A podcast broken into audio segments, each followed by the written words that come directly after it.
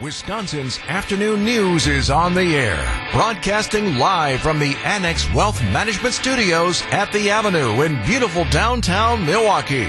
Here's John Mercure. All right, Greg Matzek's here. So is Debbie Lazaga. Adam's producing the show, and Amy Taylor's filling in for Sandy Maxx the rest of the week. My friend Amy Taylor. I've been waiting to catch up with you because I feel like we only get to catch up when you're here. It's so How are- fast. How are your triplets doing? They're growing up, um, and uh, they're slipping through my fingers from Mamma Mia. That's how I feel. They're uh, freshmen in college, right? They are freshmen in college. They completed. Uh, I have twins that are at University of Wisconsin Madison, Awesome. and they're completing their first year. They're both bio majors. I think they'll be switching to econ.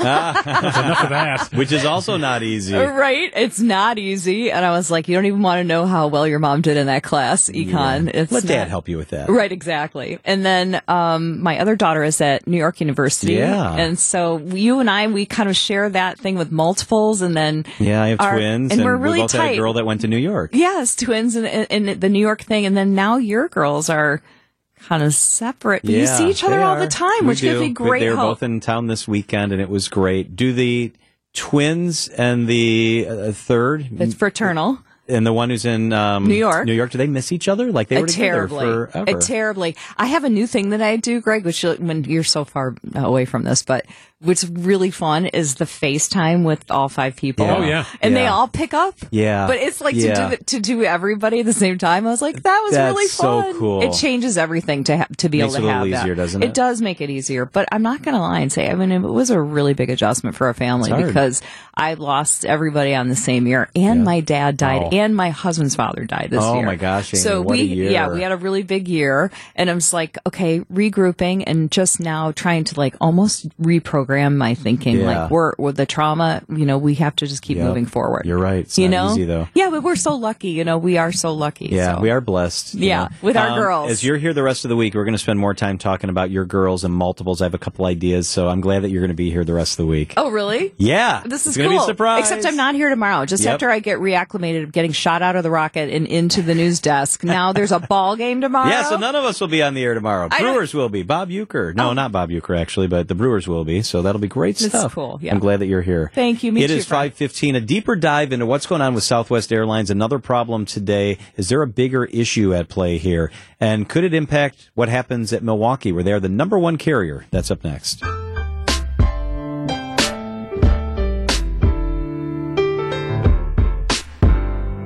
Once again, issues for Southwest Airlines.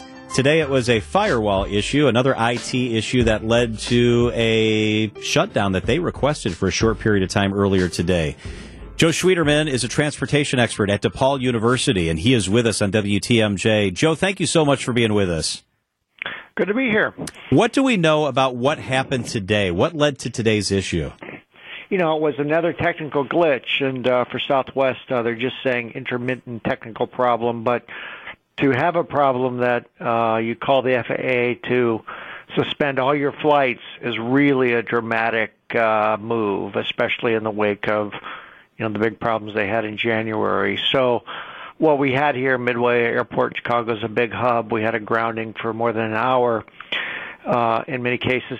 And what that's done, it puts passengers in enormous stress because they don't know if this is going to be the start of a, a full day of cancellation. We have planes landing, and others can't take off, so there's not enough room for the people. So it really was a tough morning for Southwest. You raise an interesting point because as of an hour ago when I checked, there were less than a two dozen, less than two dozen cancellations, but two thirds of their flights have been delayed, and there's still some doubt as we head into the evening, out into the night, whether all the flights will get off the ground. You delay for a half hour, an hour in the morning. What does that do to the system for an airline as you head through the next 24 hours? You know, the one advantage they had was with a total grounding, you simply delayed the, the entire flight operation, you know, by that amount, so people don't miss their connections. You aren't uh, having, um, uh, you know, coordination problems at the airport. Uh, but the problem is, uh, a lot of uh, pilots, in particular, uh, later this week, uh, could hit their hours max, you know, because we lost an hour for the whole system, and you could have some ripple effects there. Um, you know, I think for Southwest, there's also a political dimension to this that they're really trying to uh, make amends for January, and you know, made it clear they're going to invest a billion dollars in technology, but Congress is considering legislation to require compensation for delays that are uh, airline caused, and this uh, this is going to help their effort to fend that off. Joe, let's talk a little bit about like the global state of aviation. H- has the recovery happened for people? I know my husband's a business traveler. He's still really frustrated at like h- how hard it is to get to from here to there. Um, his colleague drove from Virginia to Philadelphia because he couldn't get there on the airline. Do we feel like that we have the carte blanche that we once used to have to travel? Yeah, no, we're not there yet. I mean, the latest numbers, uh, Delta uh, uh, made evident that they're about at 90% of pre-pandemic, but their capacity is only about 84%. And you know, we were airlines are pretty full before the pandemic, so you now have um, fewer flights per uh, per passenger that wants to fly. So we have just really sardine can type conditions on a lot of the airplanes.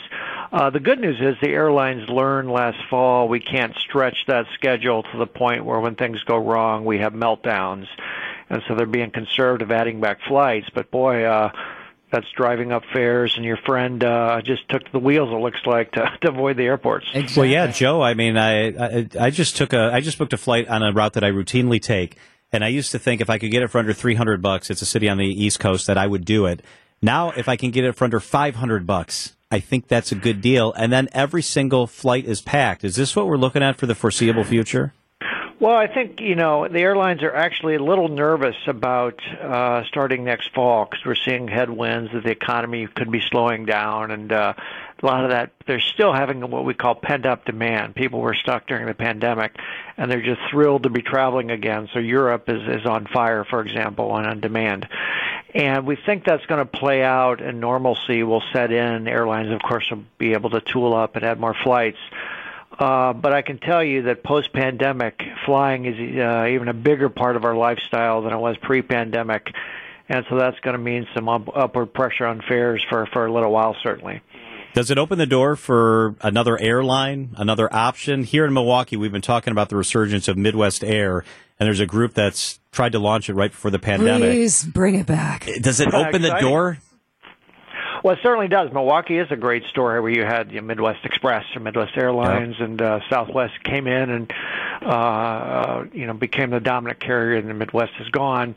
But we did have two or three new airlines start in the last couple of years: Breeze Airlines and Avelo, and they're kind of cherry picking the pleasure markets highly uh, efficient, but they're not ultra discounters. They're not like Spirit, uh, where they you know charge for everything. They're trying to offer a little higher quality product at a bargain price which is what Midwest did. So I think you'll see a little more of that as well. The competition is alive and well, but but right now, boy, fuel prices are a little high and demand is so strong that it's painful to buy a ticket. Uh, does the government step in at some point and say, "Hey, Southwest, you've had these issues. You need to compensate people, or we need to regulate you more tightly"? At some point, does the government intercede? You know, most uh, countries in the European Union and so forth have rules like that. In the U.S., it's, it's quite murky. That if it's uh, an act of God, that uh, you're not even entitled to you're entitled to a hotel room. And we know that most uh, cancellations are due to several factors. You may have a pilot shortage compounded with bad weather. So bad weather is part of the mix, you know, you're you're stuck. But I think we want to be careful not to um, uh, overreach, and I think you have some countries have massive compensation to flyers whose flights are more than two hours late, like full refunds plus two hundred fifty dollars. And you start doing that, and you push up airline prices. So I'm hoping a common sense solution comes, but some of the proposals now are are really consumer friendly, and that could uh, that could drive up costs and have you know, unintended effects. I had an experience recently in Gainesville trying to get back to New York City, and uh, there were mechanical problems. And there, and the woman was saying, "Do not call Delta; they will not help you. Do not call them; they will not help." Uh, what? Who are you supposed to call?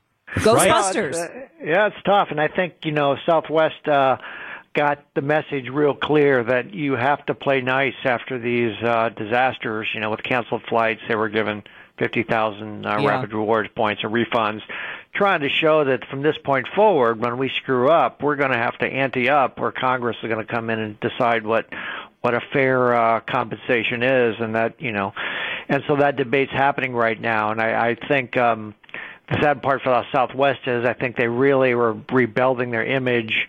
And today was only an hour delay. It wasn't uh, didn't escalate into something dramatic, but it just uh, sends a panic in people's uh, uh, day when they hear about this.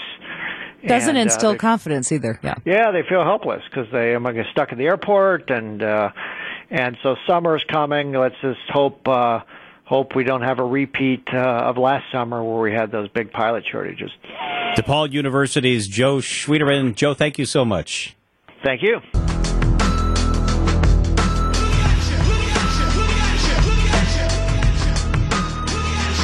Meteorologist Brian Niznansky is with us. He's outside again. A little bit warmer than yesterday, Niz. this is a lot more pleasant than yesterday. Um, 20 degree difference again. We're warmer, uh, upper 50s across the area, and less wind. Yesterday, the wind is what was really biting, guys. And enjoy the blue skies uh, any time of the year, especially in April, because you know that's going to change soon. Is that what you're saying? Are you leading us that way? Yeah, alluding to what's to come. Uh, sure looks like a pretty good chance of rain again. Uh, starting late morning tomorrow, we'll have our first round of what could be multiple rounds of showers and storms uh, over the next two days, Wednesday and Thursday. By Thursday night, much of the area could be over an inch of rain again across southeastern Wisconsin. Whoa. An inch. Yeah. That's a we big need one. it though. It seems dry. I've, uh, yeah, well, there are those Does weather it? alerts. Yeah, Yeah, like right. fire warnings. Well, yeah, I mean it's it's totally is. I mean, thankfully things have greened up. That was part of the problem last week. You know, we kind of had the dead, you know, winter vegetation, and now we're starting to notice things greening up a bit. Um, but yeah, we haven't had you know significant precipitation. It was pretty light with the stuff over the weekend. Um, so so yeah, we could use a good little dose of water here uh, to keep greening things up. Now, speaking of uh, heavier rainfall, it is Severe Weather Awareness Week, and today we're focusing on flood safety um, on TMJ4 uh, News at 5 and 6. So that's why I'm right now along the banks of the Root River in West Allis. And the Root River is like a creek here. It's really small, beautiful part of West Allis. If you haven't been on Root River Parkway here, um, it typically floods. It's one of these spots that we have that if we get a big rain event, this area is prone to flooding. So again, it's always a good idea. I'm raising awareness of just kind of knowing where you live, if, or if you just move to a spot, ask around. Hey, do you take in water? Does your sub pump run a lot? Make sure you're always prepared for that. And don't drive. deadly- don't drive in Yeah, it. th- Yes. that is what I was about to get to. 100%, Sandy. Uh, when you when it comes to flooding and like deaths and like getting into really bad news, it's in your car. It's when you decide to drive into something that looks like ah, that doesn't look like a whole lot of water. All it takes is six inches of really rapidly moving water to sweep away a car, and then that would be obviously worst case scenario. How are the uh, how are the river levels right now? It's actually really, really low. I mean, for the most part, um, I, I'm sure in the summer it gets even lower than this, but yeah, it's it's way within its banks here at the River uh, in West Allis. So it would take a pretty good rainfall, but this is one of those spots that it does fill up quickly. Um, it's one of those locations that things just kind of funnel right in, kind of a starting point of the river, and that's when uh, again, this is one of those areas that um, these roadways, Cleveland Avenue, uh, River Parkway, tends to flood. So not a spot to drive into. All right, lead us through the next five days. What are we looking at?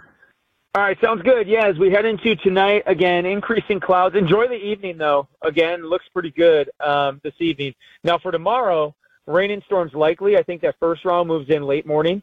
High temperature 48. If you're headed to the Deer to the Deer District tomorrow evening, I think odds are in your favor that we're dry during that time frame, but still a chance of a shower.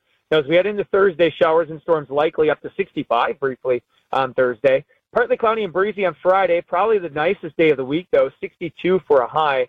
And then Saturday, mostly cloudy, windy, chilly, maybe some sprinkles or sleet pellets, and a high of 46 degrees. Not looking good this weekend. Yikes! Saturday and Sunday are not looking great. Then Bummer. Yeah, same chilly weather again on Sunday as well, and highs in the 40s.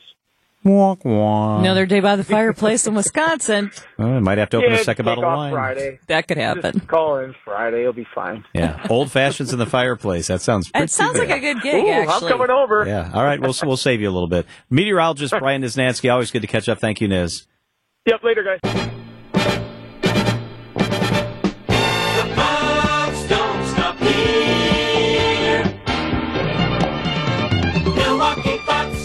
Let's talk Bucks basketball with Zora Stephenson. It's Tuesdays with Zora.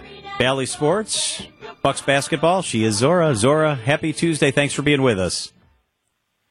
Hey, what's going on? What Gotta? I, I guess we got to ask some questions about the Giannis. The injury report just came out. He's officially listed as doubtful.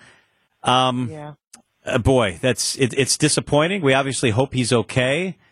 What uh, what's your take on this situation with Giannis? Yeah, well, you know, the Bucks did have a, a practice on the court today, and Giannis was not able to participate. Coach Bud did tell us that after practice today. Uh, did say that he was optimistic though when it came to the situation. Uh, Giannis has had an, an X-ray and an MRI. Um, Coach Bud has said that the X-ray was was clear, and we know that Giannis's pain tolerance is extremely, extremely high. Um, but we also know that he, he's got a group of people around him that, that want to make sure that, that he's protected and not putting himself in any danger when he steps on that floor. I mean, if you go back to, to game one, Giannis left the game, went to the locker room, tried to come back on the floor, and it was just so clear that he was unable to to participate in the rest of the game. So yeah, like you said, super unfortunate, but he's got this miraculous way of of healing very quickly, quickly, uh, more quickly than than other people. So I, you know, I think you always just stay tuned when it comes to Giannis because you just never know. Zor, did that happen right in front of you? I, I feel it was down near the Bucks basket, right, Yeah. right near their bench. What was your view of what happened? Yeah, I mean, I just kind of saw him accelerate in the air, and, and I remember on the first take of it, um, because so many times my eyes are going between the monitor and the floor, because you know sometimes the monitor has a has a better view of things. I just remember him coming down, and there he had nothing slow him down. You know, it, you know sometimes when he when he lands, he falls on another player, right? Or something slows him down before he falls. He he didn't have a chance to brace himself with with his hand, right, or anything. It was his entire weight of his body on that tailbone slash back. And um Is yeah, that the complaint, Zora, that the that the tailbone is hurting? Does he say what's bothering so much?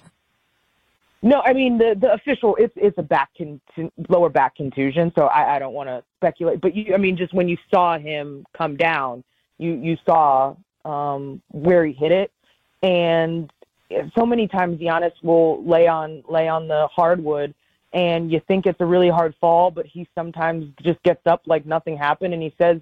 You know, he usually takes a minute to collect himself, and he always wants to get up because he knows his mom is in the stands watching, and he wants her to know that he's okay. And uh, when he got up, you you could tell he was hurting it. And usually he's able to, you know, if he is in any discomfort, you can't tell.